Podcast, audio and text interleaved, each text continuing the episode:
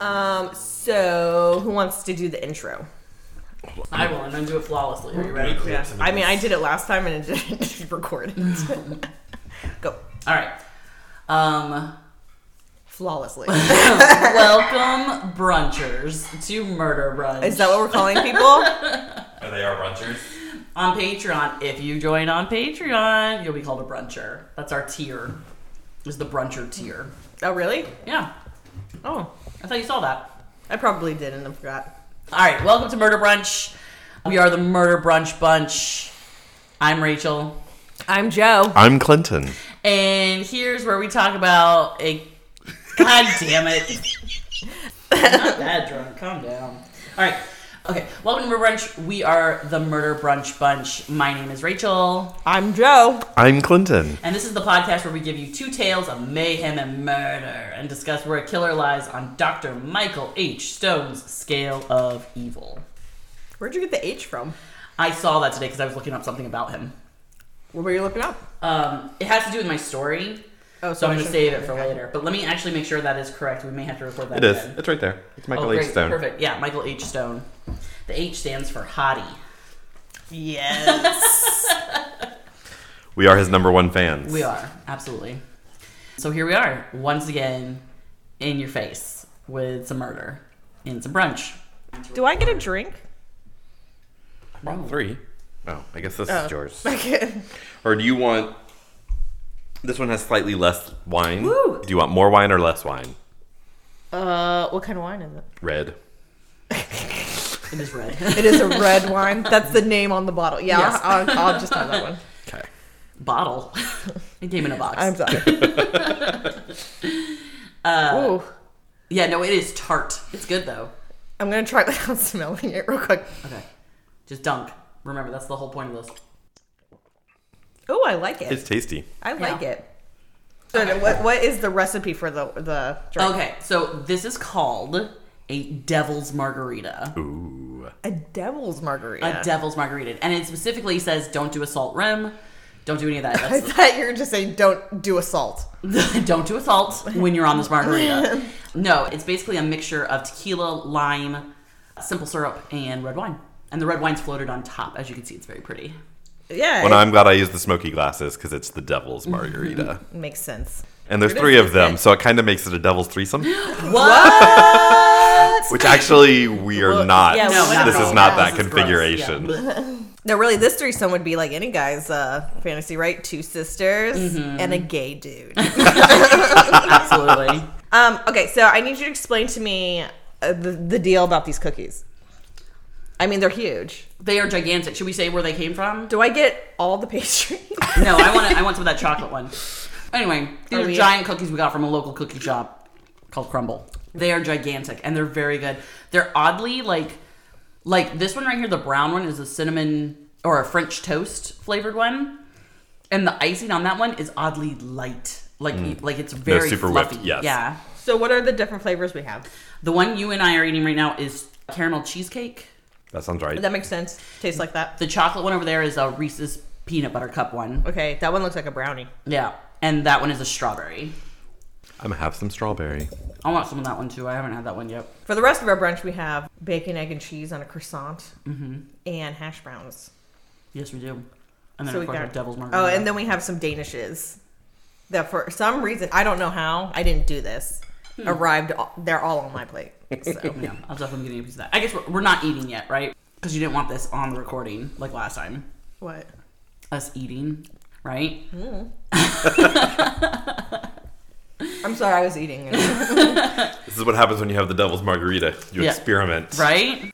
See, I think it actually is better when we describe our brunch when we're eating it. I agree. I guess it depends. Do people tune in for the murder or do they tune in for the brunch? Well, if they're eating their brunch with us. Aw, I hope they're eating their brunch with us. I would love it. Hey, you guys having brunch with us? Yay! What are you having? Let us know. Okay, I'm ready. Are you ready? Oh, will you do me one favor? Yeah, Hand me that book. We're gonna need it. we are. This is a very strange case, especially as far as the scale goes. But without giving out more details, get it out of your system now, Joe. It's kind of stuck. I'll try to do it away from the microphone. Last episode you had to sneeze. This episode you'll have to burp the whole time. And next week it's all farts. Welcome to Murder Brunch. all the Podcast farts. gold. Okay. This is the story of Severio Bellante. Ooh. On July 7th, 1979, he was born in Palermo on the Italian island of Sicily. His father was a postal worker and he had a stay at home mom. What was the year again? Sorry. 1979. Picture You're it. Very familiar with it. 1979, Sicily. Got it. Thank you, Sophia. All right, got it. It's Golden Girls. With the Golden Girls reference. I'm gay, sorry. Never apologize for who you Not are, have to be Clinton. sorry. We're proud of you. Okay. I love Mike A. Clinton. Love my Mike. oh my god. I'm sweating. All right, here we go. Father was a postal worker. His mom was a stay-at-home mom. It was, you know, in the 70s. Um, but they argued a lot. And he, Severio, is pretty sure his mom suffered from depression. He had a brother and sister, but they were of modest means. They didn't have a ton of money. So they, they never considered them to have money for his college education. So at the age of 13, he went to a technical college for accounting. So he was a pretty smart guy, studious student, no real history of issues, like the typical issues we usually see on our killers. But his, his parents may have had had some mental illness there. You don't really associate accounting with a technical degree. I for a minute I thought you were going to say accounting with mental illness. Oh, girl. girl. I know better than that. yeah. I always associate accountants with sociopaths. Yeah, of course, of course. With a technical degree, I mean it is. I mean it's math, you know, I mean it's Yeah, but you would think like, oh, I should go to tech school for a degree in accounting is weird. Because you because you mostly associate that with like engineering, or right. I something think like that. tech I think technical colleges offer more than we're typically led to believe. I think they have a ton of degrees that we never really think about. Because I, I, I swear I heard one recently where they went to technical college for cooking to be a chef, and that was also you know a surprise. So anyway, so he went for accounting, but as he got older, he worked in pizzerias and bars to pay his own way through college, and he did get a politics and international relations degree at the University of Palermo. Uh, 1970s, where you could pay for college by. Well, at this point, it's the 90s. But yes. And Italy, which I'm sure is a little different. Oh. Yeah. So he didn't get the accounting degree. He he may have he may have like graduated from the technical college with something like a it was basically like a Maybe like it's a- an AA. Yeah, I think it was like a like a fancy high school. Oh, okay. I don't know why I'm stuck on it. I don't either. Let it go. Okay. Okay. It's done. I'm gone. All right, things are going well. He was in an eight-year relationship with a lady, um, but it With a ended. lady. but it ended in 2004 when he had it at 25. He's 25 years old. He had a breakdown where he thought he was Jesus. He would pray when he was stressed. He would spend all day praying without a break. Like he would just be on his knees praying the whole time. So he goes to see a doctor, obviously, and they diagnose him with schizophrenia, and he becomes medicated.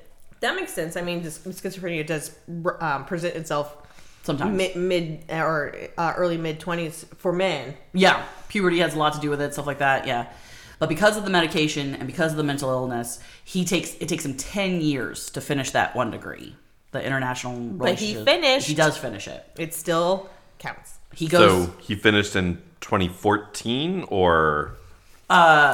no, a little bit earlier than that. Okay. He's in the middle of his degree at 2004. Yeah. Okay. He went to Tuscany to do his masters, and he completed that in one year because he was he was regulated. He was feeling good about himself. He was in a really good place. He was doing he was doing very well. After he got his master's in 2011, he moved to Ireland to work as a pharmaceutical customer service rep. And he had been to Ireland before. He liked it, and so he wanted to live there. So now he's in Dublin. He's making good money. He's he's started a savings. By all accounts and purposes, Severio seems to be very well He's adulting. he's adulting. He's he's doing well for himself. He drank a little. He had some friends. He smoked pot, but that was the extent of it. He wasn't into hard drugs. He wasn't into dangerous behaviors. He was just this average Italian dude living in Dublin, which I don't know if there's a lot of Italian dudes living in Dublin, but maybe. So anyway, I'd like to meet one. he moves in with a gentleman named Tom O'Gorman in 2013. Tommy O'Gorman. Yes, Tommy O'Gorman. Tom is one of three siblings as well. His parents are deceased. He's kind of on his own. He owns the house that they're roommating in. Tom is also a devout Catholic. He's a minister of the Eucharist, and they met through a ministry movement called Focolare, which is a Roman Catholic movement promoting brotherhood and unity. It means fireside or like family hearth, but it's it's it's basically it's a, it's a ministry ministry. It's it, you know it's churchy stuff, churchy stuff. They met through it. They were friends, and then I guess they decided to move in together when Severio was looking for a place to live. Severio himself has said, "quote He loved him like a brother, but they did have differing political views. But for the most part, they they were friends." With the help of a psychiatrist, Severio starts coming off of his meds Uh oh. they start to they decline it at first slowly slowly slowly and then in 2014 they are stopped completely and he immediately feels unwell and i'm talking like like almost like next day feels unwell uh-oh he's watching a football game and he sees it as a battle of good and evil uh-oh yeah yeah things are gonna get bad so now we're going to January 11th, 2014. All right. Now remember, I told you he came off his meds in 2014. So I'm like literally days after he comes after his, off his meds he's playing chess with Tom O'Gorman. They're hanging out, and O'Gorman makes a bad move. So Severio Belante takes advantage with the king. As you do. As you do. O'Gorman apparently, according to Belante, freaks out and calls the move, quote, stupid and perverse. Severio is upset and he calls his sister. And when he calls her, he starts talking about the mafia for some reason. And his sister starts to become concerned. So, what she does on her end, I don't know, but it, you get the feeling that maybe she starts calling around to go check on him, something like that. Yeah. But either way, O'Gorman eventually apologizes to Belante, but he doesn't think he's being sincere. Belante has said, I, I didn't grab this exact quote, but it was something like, he knows I want to kill him, and he's trying to like shake me off, kind of thing. Yeah. That's creepy. Yeah, no, Belante's losing it. Well, you think like O'Gorman did like that mansplaining thing where he's like, well, I'm sorry that it made you upset. I mean, maybe he did, and in which case, you know, can you then fault him? yes. No. I will kill you. That's terrible. No, O'Gorman did not deserve this. Belante saw two briquettes burning in the fire and saw them as symbols for him and Tom, What is that? uh, like coals. Oh, okay. Yeah. He poured water on one of them to quench the argument. Get it. Get it. But Tom refused to pour in water on his half of the Yeah, briquette. because like, why are we pouring water at our fire? Like, yeah. Yeah. Yes. Tom is like, what the fuck's going on? So Belante believed that O'Gorman was the devil. of Oh, course. God. Yeah, that's the natural transition. Yeah. And since he believed he was the devil and Belante was Jesus, he said he had no choice but to kill him. Quote from Belante He wanted to kill me, not physically, but he wanted to take my freedom. It was necessary to kill him. People want to steal your freedom and make you a slave. I got a knife in the kitchen. I tried to hurt his head. He tried to resist. I got a dumbbell weight and hit him on the head and tried to finish him off, so I decided to remove the heart. So basically, Severio knocked him out and then stabbed him several times. He, his official cause of death was stabbing. And then he cut open his chest with the intent of taking out his heart With like a steak knife? with a kitchen knife. Yeah. Oh my God. Your bone is very hard to cut through. Yeah. So he said the evil was controlled when O'Gorman was knocked out. W- And oh, I'm sorry. He said the evil was controlled with the head and the heart. That's what does it. So he's knocked out. So he took care of the head. So now it's time to take out the heart. And he cut O'Gorman's chest open and with his hands removed his right lung, which he believed was the heart. He's not a doctor, so he he thought this is the heart. I'm going to pull this out. So he got through the rib cage. Yeah, he did. Just on the wrong side if it was his right lung. Right. So he You're right. um, that seems like a, a, a just a bad sense of anatomy. Well, I mean, I, I assume that even if he was on the left side, he would have pulled out the left lung and made the same mistake. Yeah, but still, it's like you're digging in the wrong, wrong spot. Well, I guess he went even further with being in the wrong spot because then he brought it into the kitchen and tried to eat it. yeah, he tried to eat it, and Oh, he that's did. a murder brunch.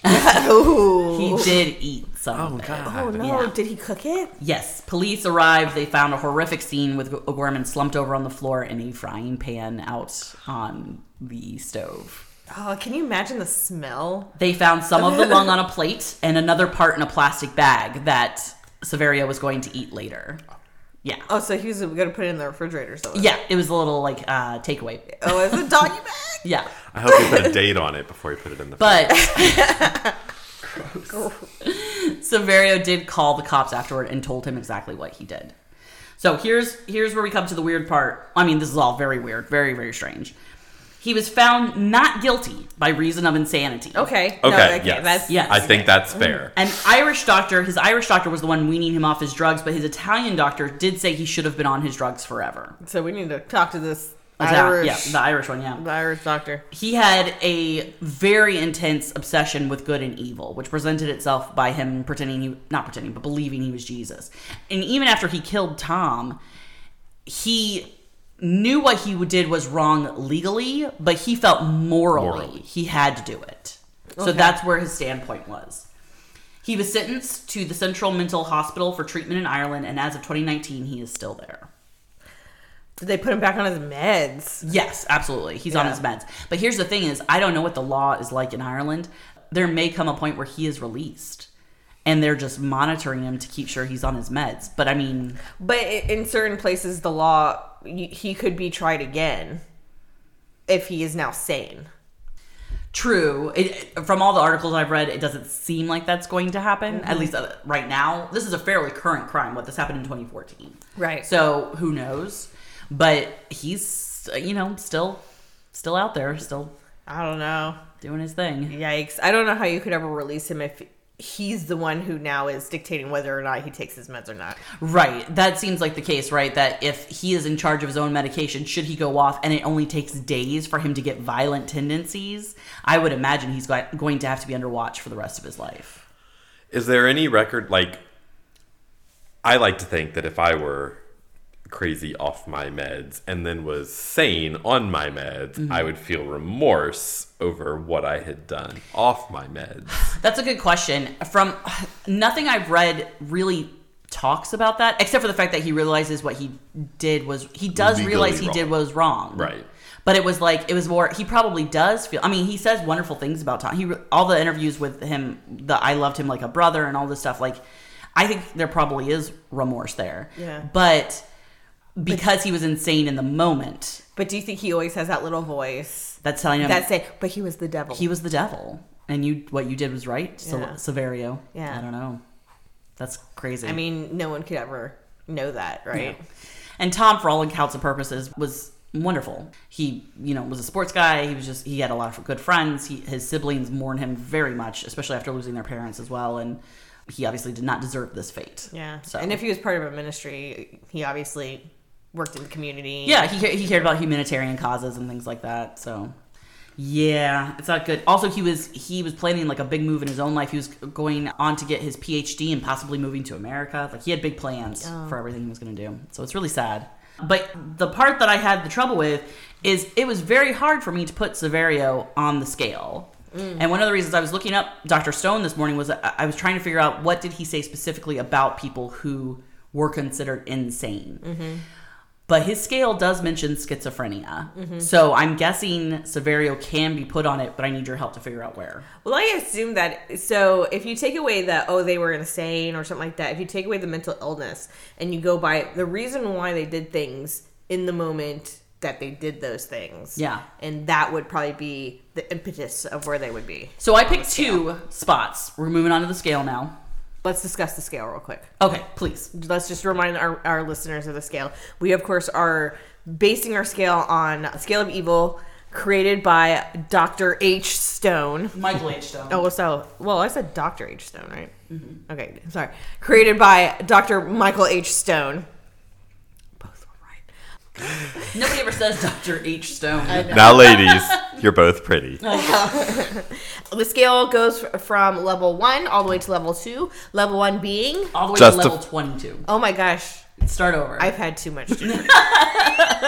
Our scale goes from 1 to 2. It's He's official. either bad or good. it's officially like like my vision's kind of off a little bit. Okay, so the um the scale goes from level one to level twenty two. Level one being Justifiable homicide. and level twenty two. there it is. what is 22, Clinton? Psychopathic torture murders with torture as their primary motive. The motive need not always be sexual. Yes. So uh, it seems like Dr. Stone's scale uh, advances upon the severity of the crime, like how bad it gets, how torturous it gets, how sadistic it gets. Right, and then motivation. Sure. Okay, so these were the two spots that I thought Severio would fit into. Either 13, inadequate, rageful psychopaths, some committing multiple mur- murders. He did not do multiple ones, but he was a psychopath. He was he was diagnosed with psychopathy. Or 20, torture murderers with distinct psychosis, parentheses schizophrenia. I can see why you jumped there because of the schizophrenia. I don't see torture in this. I don't see torture in it either, but that's the only one that really mentions a distinct psychosis. So, like, if you go up to the early levels, those specifically say they don't have any marks of psychopathy. So, I, he's got to fall in one of the later ones, but all the other ones seemed a little too tortury for Severio. Although, t- I mean, he cuts a guy's heart out. You know what I mean? That is like that true. is th- if if Sev- if Tom was alive when that happened, and he might have been, Mm-hmm. that would I think would c- be considered torture. Right. It just that wasn't his goal. It was though. He he had to do the heart and No, the no, no. head. Oh, No, he did. He Torture. wasn't doing it. It wasn't sadistic. I see. I see. He was. He- yeah, he was wanted not there kill to him. inflict yes, pain. Yes, that's true. So he knocked him out first with the Dumbbell. dumbbell, stabbed him, Yeah. and then cut him open. yes, but depending on how those those things range, like that's what I'm saying is like he could have still been alive when he was doing. The Oh yeah, cutting. absolutely. Yeah. All right, twenty and thirteen. What are we thinking? Or if you have a, a somewhere else on the scale you want to think about putting him. I feel almost he needs to be lower. Where Um, does the where does it start? Um, where it's like psychopaths versus non-psychopathic behavior or traits, I should say. Here's the problem. Severio's stuff is very bad, but he only kills one person, and that makes a big difference on the scale. Once you start to kill more people and you have sprees and things like that, that's where you go up higher. The second category is impulsive murders without psychopathic features. Right. Because it, it very clearly then, once you start having a forethought, Yes. is how they put it, that ups your, Once you your start scale. planning. Yes. And I don't know if we can say this was like, I'm going to meticulously plan this out. I'm going to take him out No. and kill him. No, No, not at all. but th- he had um, those times when he said he wanted to kill me or he knew I wanted to kill him. That's true. I, in the in the mere moments before it happened, he obviously was thinking about it. Yeah, like I think the span over But- from chess game to killing is probably a few hours. But who of us haven't sat across the couch from our significant other or friend, staring them down, going, "I'm going to kill them." So, Rachel, a, you and I have done it plenty of yeah, times. a category Tickle it. five. don't kill me. okay. is both our uh, category five is traumatized desperate persons who kill relatives or others yet have remorse. So I considered that one. I considered that one, but I don't think he's necessarily traumatized. Like that sounds like someone who's been hurt and is lashing out. He did say his parents argued a lot, but there wasn't any.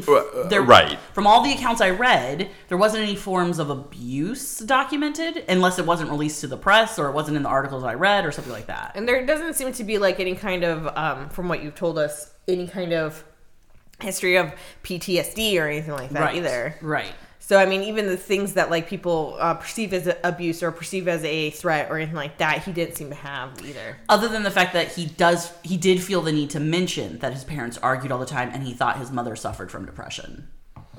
well, I think one thing we can do it's not justifiable homicide. No. So that knocks out category one. It's not serial killers, tortures, or sadists. So that knocks out the bottom category. So now it's kind of deciding where in between he falls. And I don't think of him as like it is a mental illness. He was fine on his meds. Yes. So I also consider that. Does he not fall in the scale of evil? He is not an evil person. This is a literal wiring of his brain does not work. Yeah, but you can say, I mean, like just right, homicide is not True. E- evil, True. you know.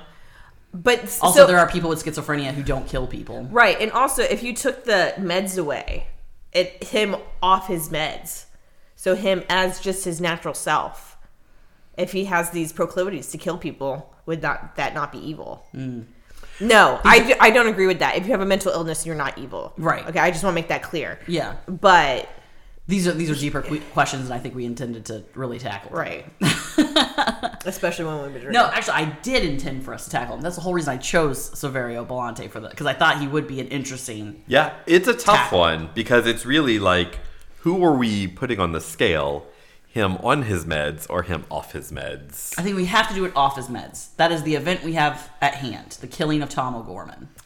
Well, That's um, why. That's why I went with thirteen. Tell us what thirteen is one more time. 13 inadequate rageful psychopaths some committing multiple murders i don't feel this is a rageful psychopath I do.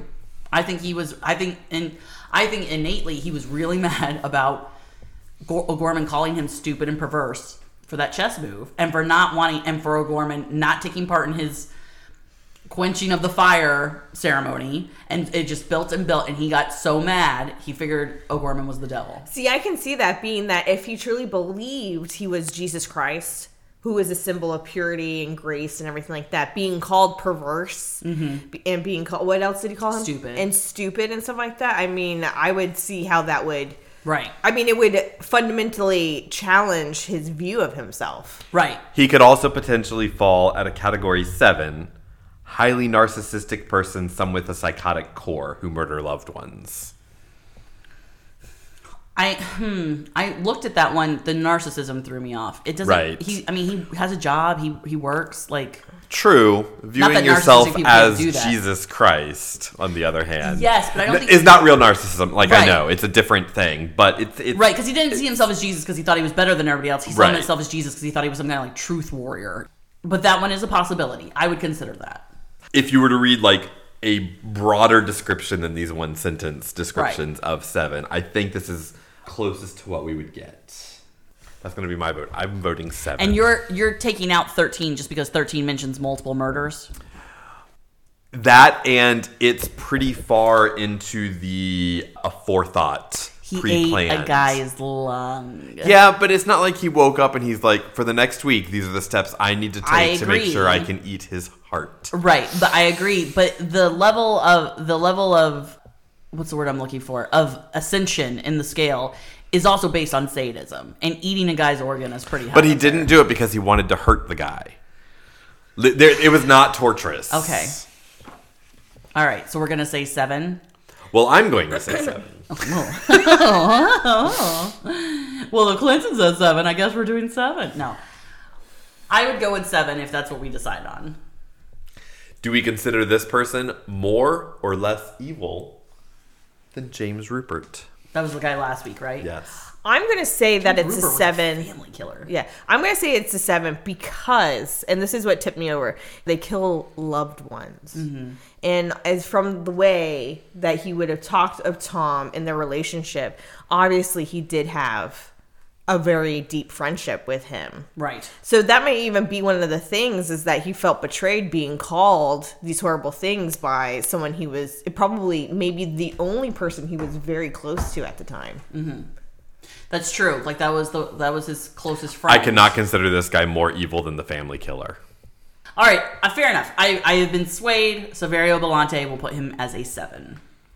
Clinton, put it on the board. All right, on the board. Seven. I think that was one of our best debates. Honest, uh, that's why I picked him because it Yeah. was so hard to figure out where to to put him on there.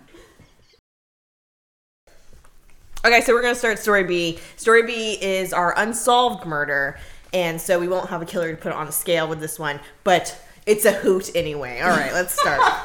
Story B. I'm sure that's what their family thought as well. a hoot. well, you don't know. Well, that's true. On this Maybe one. there's a clown involved. Who knows? So this is the death of Jennifer Fairgate, if in fact that is her real name. Spoiler, it's not. okay, the place, Oslo, Norway. The time, Wednesday, May 31st, 1995, 10:44 p.m. Very exact. Yes. It's it's at a hotel. I love doing stories at a hotel because they know all the times and dates. All right, What a weird reason for like doing that story. I like numbers. All right, here we go.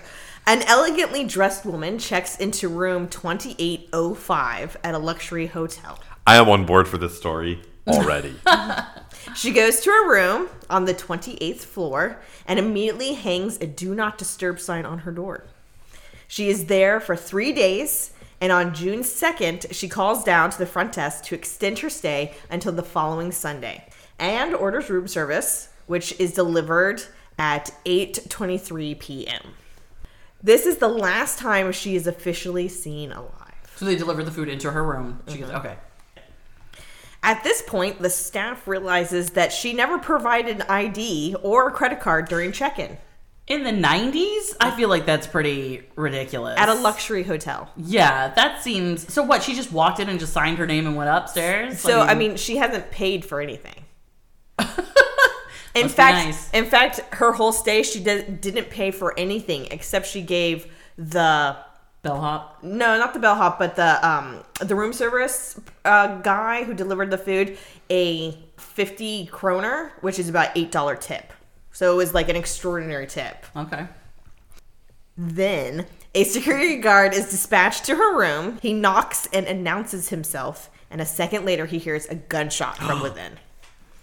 Afraid that whoever is in the room is firing at him, the security guard takes cover, waits a few minutes. Narcissist. Why it's all go about you? Why you gotta be about you, security guard? And ultimately, he decides that this is a little bit beyond his pay grade and takes the elevator back down to the ground floor to alert the main security hub. Smart man. Yeah. 15 minutes later, the security chief comes up to room 2805. The door is double locked from inside, and all key cards were still inside the room. So he has to use his uh, special security card, which is the only thing that can open a double locked room. Skeleton key.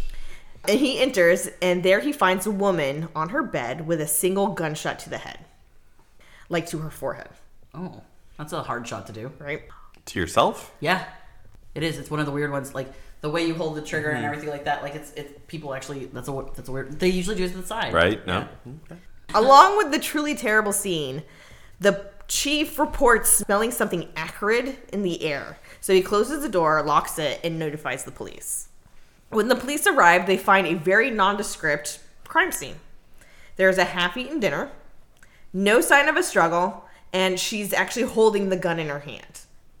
They checked the electronic hotel key card activity logs and found very few comings and goings, as well as no activity close to the time of her death. So initially, the theory was that she came to Oslo, stayed in a very nice hotel, spent a couple days in her room, coming to terms with or psyching herself up for her inevitable suicide.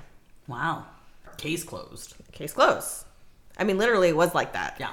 However, the thought that she was simply held up in her room the whole time was challenged by statements made by hotel cleaning staff and card key information, which suggested that she was gone from her, her room for long periods of time. They then started paying attention to what was not found in the room. Firstly, there were no means to identify the woman. No IDs, no passport, no credit cards, no keys, no hairbrush nor or toothbrush. In fact, no toiletries of any kind. But it was apparent that she had taken a shower or someone had taken a shower just a few hours before. All of the labels in her clothes had been removed, and she had no pants Oh. like she had packed shirts, coats, sweaters, all kinds of things for the top of her body, but nothing for the bottom of her body. Well, that's just how I pack. Yeah, that, that could have just been a mistake. Just like- hasn't it's, forgotten It's a few 5 pairs of p.m. pants? everywhere. I'm on vacation. God damn it. I believe the way that she's de- depicted most of the time is that she's wearing a black, like a short black skirt when she arrives at the hotel, but that's the only thing that she had. Bottom shed. And I think that her body was found wearing that skirt, but that's it. Mm. So this brought up another question. Where are her pants? That's not the question. Oh, sorry. it's a good question, but not the question I'm about to ask. How did she even get the hotel room in the first place? She never showed ID, never put down a credit card, and this was the Oslo Plaza Hotel, which is a five star hotel. That's what I'm saying. You don't just walk into hotels and get rooms. Yes, it would have been a breach of all their security rules to just give her a room. But that is what seems to have happened. However, no one c- was able to explain why or how. Like, they never pinpointed the person who gave her the room. So like none of the staff came forward and said I checked her in or anything like that. Or No, they never named anybody or they never said, well, this person did it and they were wrong, so they got fired for it or Right. anything like that. The only thing they had was a registration card that she had filled out at the front desk. It listed her name as Jennifer Fairgate. Now, most places spell her name F A I R G A T E, but she wrote it down as F E R G A T E. So Fergus. Fergat. I'm not sure if that means anything, but that is what happened. Clues. Her birth date as August 28th, 1973. It also had a phone number and a home address from Belgium. Of course, when authorities contacted Belgian police in an effort to find and notify her family, they discovered that none of that information was true. did it go to other people or did it go to like empty lots or They just couldn't find anyone a who knew person. Jennifer Fergus? Yeah, they just couldn't find a person by that name that lived there or anything Okay. like that. According to phone records, she made two outgoing phone calls. Both numbers were for areas close to Verlaine, Belgium, which she had stated was her home address, but neither number was valid. Oh, well, that's weird. Yes. So that makes me think of Burn Notice. Do you remember that show? Yeah. Okay, so in the first episode of Burn Notice, he picks up the phone, he calls his people to make a deal, and they're like, "You've been burned and you're done," and then they hang up on him. Yeah. And so that almost seems like she called somebody that she was supposed to talk to, but they're no longer there. Oh God. Okay, well I'll call the next person. I'm sp- They're no longer there. You know, I've been burned. I should kill myself. I don't know. It- It just made me think of that. Yeah. Their last chance to identify her was through her fingerprints, which are the only fingerprints they found in the room, by the way. Which, in a hotel room, you don't find one person's fingerprints. Yeah. Nobody cleans that thoroughly. Now, it may have been that it, it's Cleaning the, staff did it. it may have been that her fingerprints are the only fingerprints they found that were unidentified. Maybe Okay. because I can even imagine she had the plate for room service. yeah. The guy carrying it in would have had Yeah, his fingers or on it, somebody preparing the, cook dinner or, yeah. something like that would have a, a fingerprint on it, I would think, Yeah. anyway. But, Either way, that was the only but- unidentified. Right, but I mean, if what was stated or what I read was absolute fact and her fingerprints are the only thing in there, Right. that's suspicious on its own. Yeah. Where are the other guests' fingerprints? Yeah. Yeah. Or the staff. Yeah. Okay. And though her prints were run through Interpol, there was no match. Now, the hotel reported that a few days prior to her check in, she called and confirmed her reservation. Though, when she initially booked the hotel, she spoke English. During this phone call, she spoke German with an East German accent. In this call, she stated that she would be accompanied by a Lewis Fairgate. When interviewed, the front desk staff had contradictory statements. Some saying that she was completely alone, and some saying that they remembered a man standing with her. But unfortunately, that is all anyone ever says about Lewis. When she checked in, that she had, she Yeah. might have had. To, okay, that right there should tell you that someone checked her in. Someone gave her a key without any form of ID or something like that. So I feel like the staff has not come forward because they don't want to get caught. Well, and even though like the calling to confirm a res, how do you start a reservation Right. over the phone Without a without credit card. a credit card? Like, right, yeah. And for some reason, though the hotel had a camera system at the time, security cameras, there is no evidence that the police ever watched it. So without that corroborating evidence, it's quite possible that Lewis Fairgate never existed. Why didn't they watch it? because it was a suicide. Okay, how did this get on your radar? Like, when do they start thinking it's something else? Well, why don't you wait? Okay, all right, Stop jumping the gun. all right. Now, crime scene investigators. CSI. Wait, hold on. Hold on. Oh, wait. yeah, okay. Crime scene investigators also became suspicious of the gun in her hand. And you can you can find pictures. You can find crime scene pictures and some drawings of her. What was the com- Composite sketches. sure that words? you know, Sure. they're not coming today. so there's a lot of material that you can find on this. And one of the pictures shows her where she's she's obviously laying on her back and her hands on her chest holding the gun. So just keep that in mind uh, when I s- read this next part, okay? It was a 9 millimeter handgun, which is a pretty powerful weapon with quite a bit of a kickback when it's fired, which I fired a 9 millimeter and I didn't like it because of that kickback. Mm-hmm. It scared me.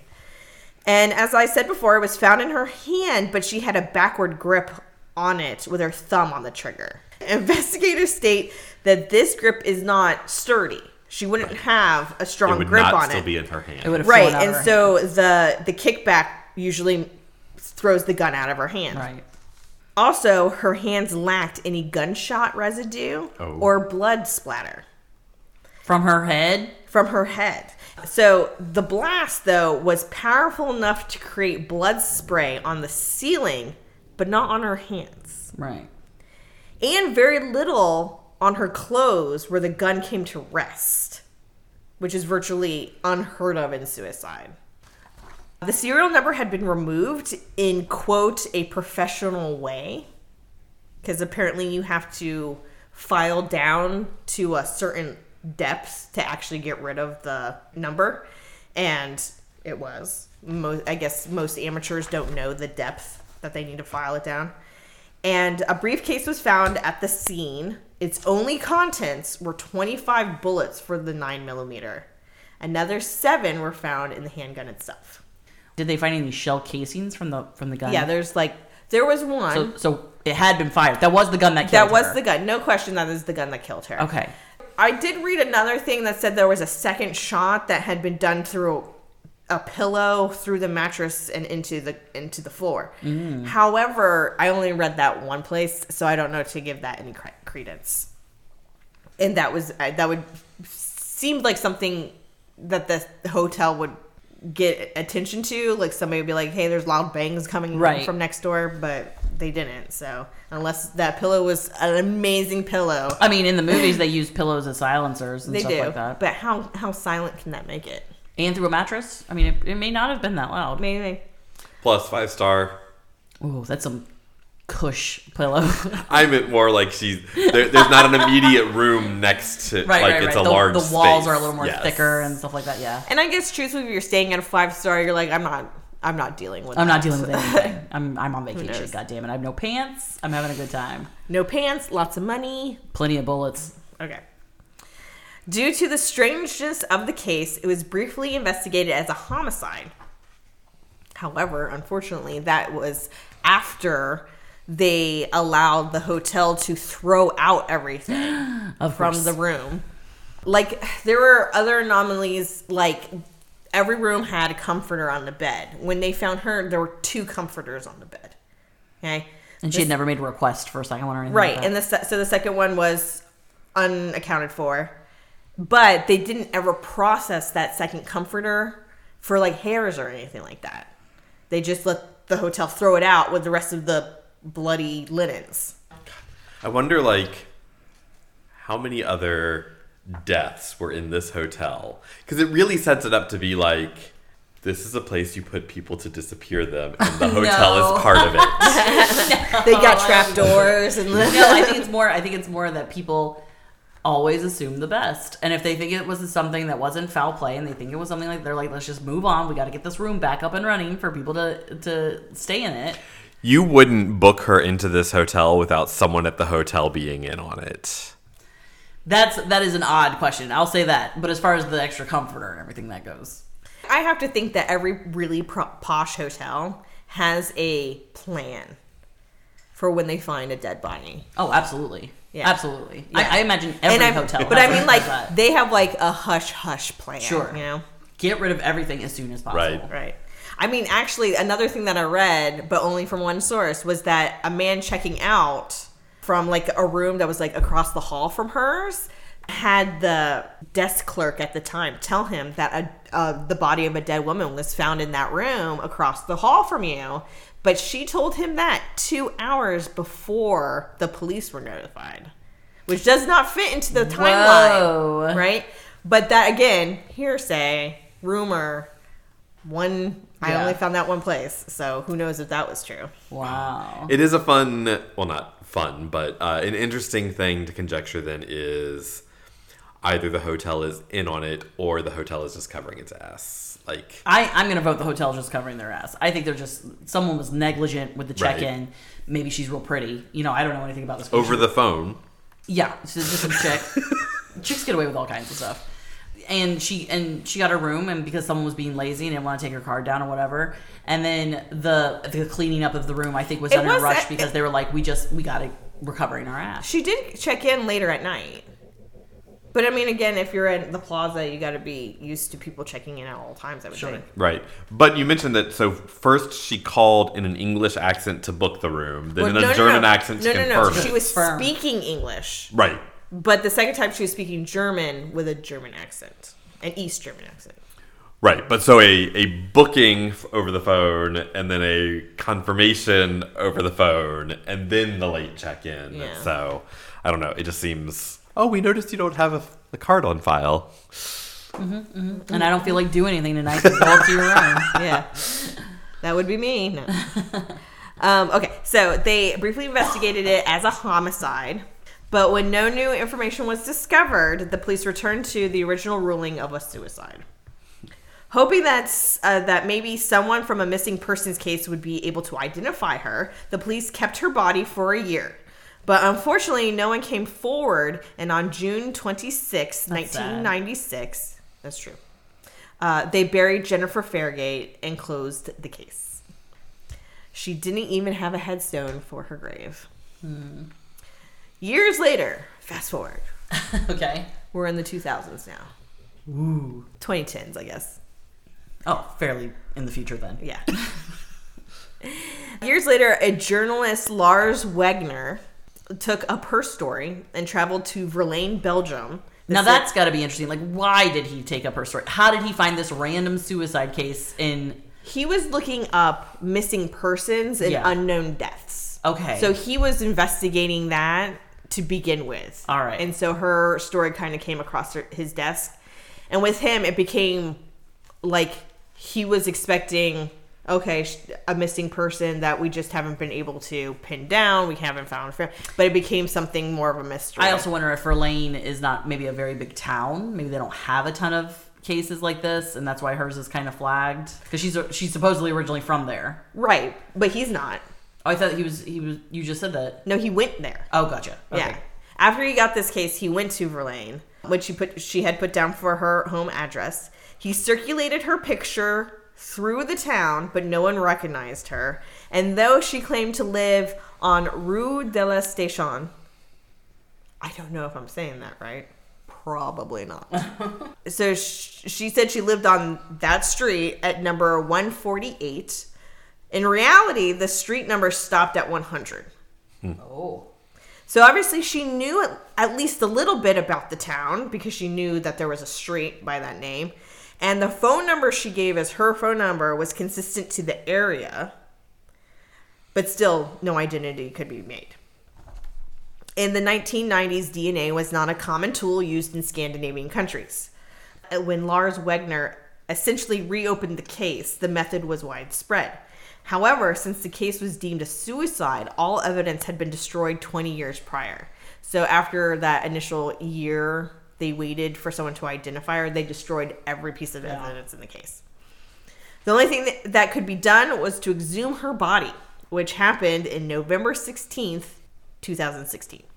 This is interesting. Like, is he a cop? He's a journalist. He's a journalist, but he But the fact that he has the resources to do this kind of stuff, like nobody's considering it foul play. You know what I mean? Nobody's considering it. It was suicide, and he's going through all these hoops to f- try to find out who this woman is. And he's, you know what I mean? It's like it's pretty interesting to see him. from what I have gleaned from the interviews, it's not so much the police is like, no, this isn't, eh, like, oh, this is, you know, cut and dry, it's a suicide. Da, da. I think it was like they still have a suspicion, but they couldn't, mo- they couldn't prove anything other than suicide. Right. So that's what they had to say it was, and they moved on. And then when he reopened and he found all these other like little kinds of things About of- the house and everything Yeah, like that. little weird weird aspects or whatever that there were certain individuals and members of the police force that agreed with him and then helped him. Sure. Okay. So um do do do do they pulled her body out of the ground. Okay. They were able to construct a full DNA profile, which confirmed that she was Western European descent. However, beyond that, there have yet to be any matching DNA profiles in any database. So she remains unidentified. Hmm. So here are the theories she was a high class sex worker. This would explain why she didn't put down a credit card Someone else did. someone else did and she made the reservation. Yeah. And then something happened. Maybe the Paper credit card trail or something like that. bounced, maybe you know, or declined or whatever. She was a member of a failed drug ring, though I don't put much credence into this because There were there's, no drugs. I mean, yeah, there's no, uh, there's nothing to point to that. No, there's no drugs. Yeah, She's not selling. She doesn't have any in her system. not that I know of. Oh yeah, no, they did do a toxicology, but I think, but they only looked for her alcohol level. Mm. So they don't know. You don't really know if there were any drugs in her system because they simply didn't look. Right. Another theory was that she's the missing wife of an Italian mobster, Leo Lucia Bagarella. Right? All right. Who knows about that? However, it seems like the most prevalent theory is No, that no, wait, wait. You're just gonna end it with Bagarella? Like, why do they think she's missing? Where did she come from? I don't know. I didn't. They're like a missing wife. I mean, uh, maybe. I mean, obviously, that wife either was snuffed out or she ran away. Well, I'd like to see a comparison of photos of, of Jennifer Farragate and Leah Lucha. They don't really have a lot. That would be interesting. I mean, that's the thing is just like they only have her the picture of her in death, right. and then they have a drawing, a composite drawing of her as like a live person. Right. So it's it, it is kind of hard to compare. But I I I saw that oh she's the missing wife of a mobster. I'm like no, Okay. you would think that she would have a better cover story. She didn't need one. She was just sitting there and doing nothing. Oh yeah. The most prevalent theory is that she's a spy. Yeah. and that it was this was an assassin or not uh, a, a An assassination execution. As execution. This was an execution, which would make sense. The journalist had brought in CSI experts, and they redid the crime scene at the hotel and everything like that. And one of them did say, "Okay, if she's laying here and her assailant is on top of her, pinning her arms down with his knees, shoot her in the forehead, and then he can get off of her, place the gun." But his sheer presence on her would shield him. her from all the blood Yeah. and then he would have to clean up. Yeah. And for me, I can't get over the fact that that room seems like somebody cleaned it. They took all of her toiletries. Yeah. They took All of her pants. everything in her bag, like her briefcase, Yeah. right? So you kill this woman, then you take all of her toiletries, anything that could have her DNA on it, and then it's like you take whatever she had in that briefcase that may have been of value, and then you walk out. yeah. There's just no suspicious. Like, I can't believe they didn't get the camera. I can't believe they didn't get the camera. It just seems like somebody, some in situation, An It's like- inside job. Well, not even that. It's like somebody saw this. They're like, "Oh, it's a suicide." They signed some papers, and everybody kind of just went along with it. And so those papers that they signed was like, "Okay, you could throw this this stuff out. We don't need to see the videos or anything like that." She killed herself. but also the idea that say the hitman paid off a bellhop to let him in to be able to get access her food you know things like that like there might have been something there Maybe it but was then, the guy that brought her the dinner. right but then the more people you involve the less a secret's going to be held someone's going to crack Right. so i don't know that's a weird one but yes i also lean towards spy There's been cases in history that mimic this: the Sure. Somerton man and the Isdal woman. Well, I'm fascinated. oh man poor jennifer farragate or whoever you were She was a spy. she was a spy She and Bella in the um, witch elm. Um, yeah are Yes. hanging out in heaven going we were spies. spies spy bffs all right well that was another episode of murder brunch it was an exciting one I'm, I'm sobering up, I think, now. we which is started good. Mm-hmm. with cannibalism and we ended with spy work Mm. It's like every murder brunch should end.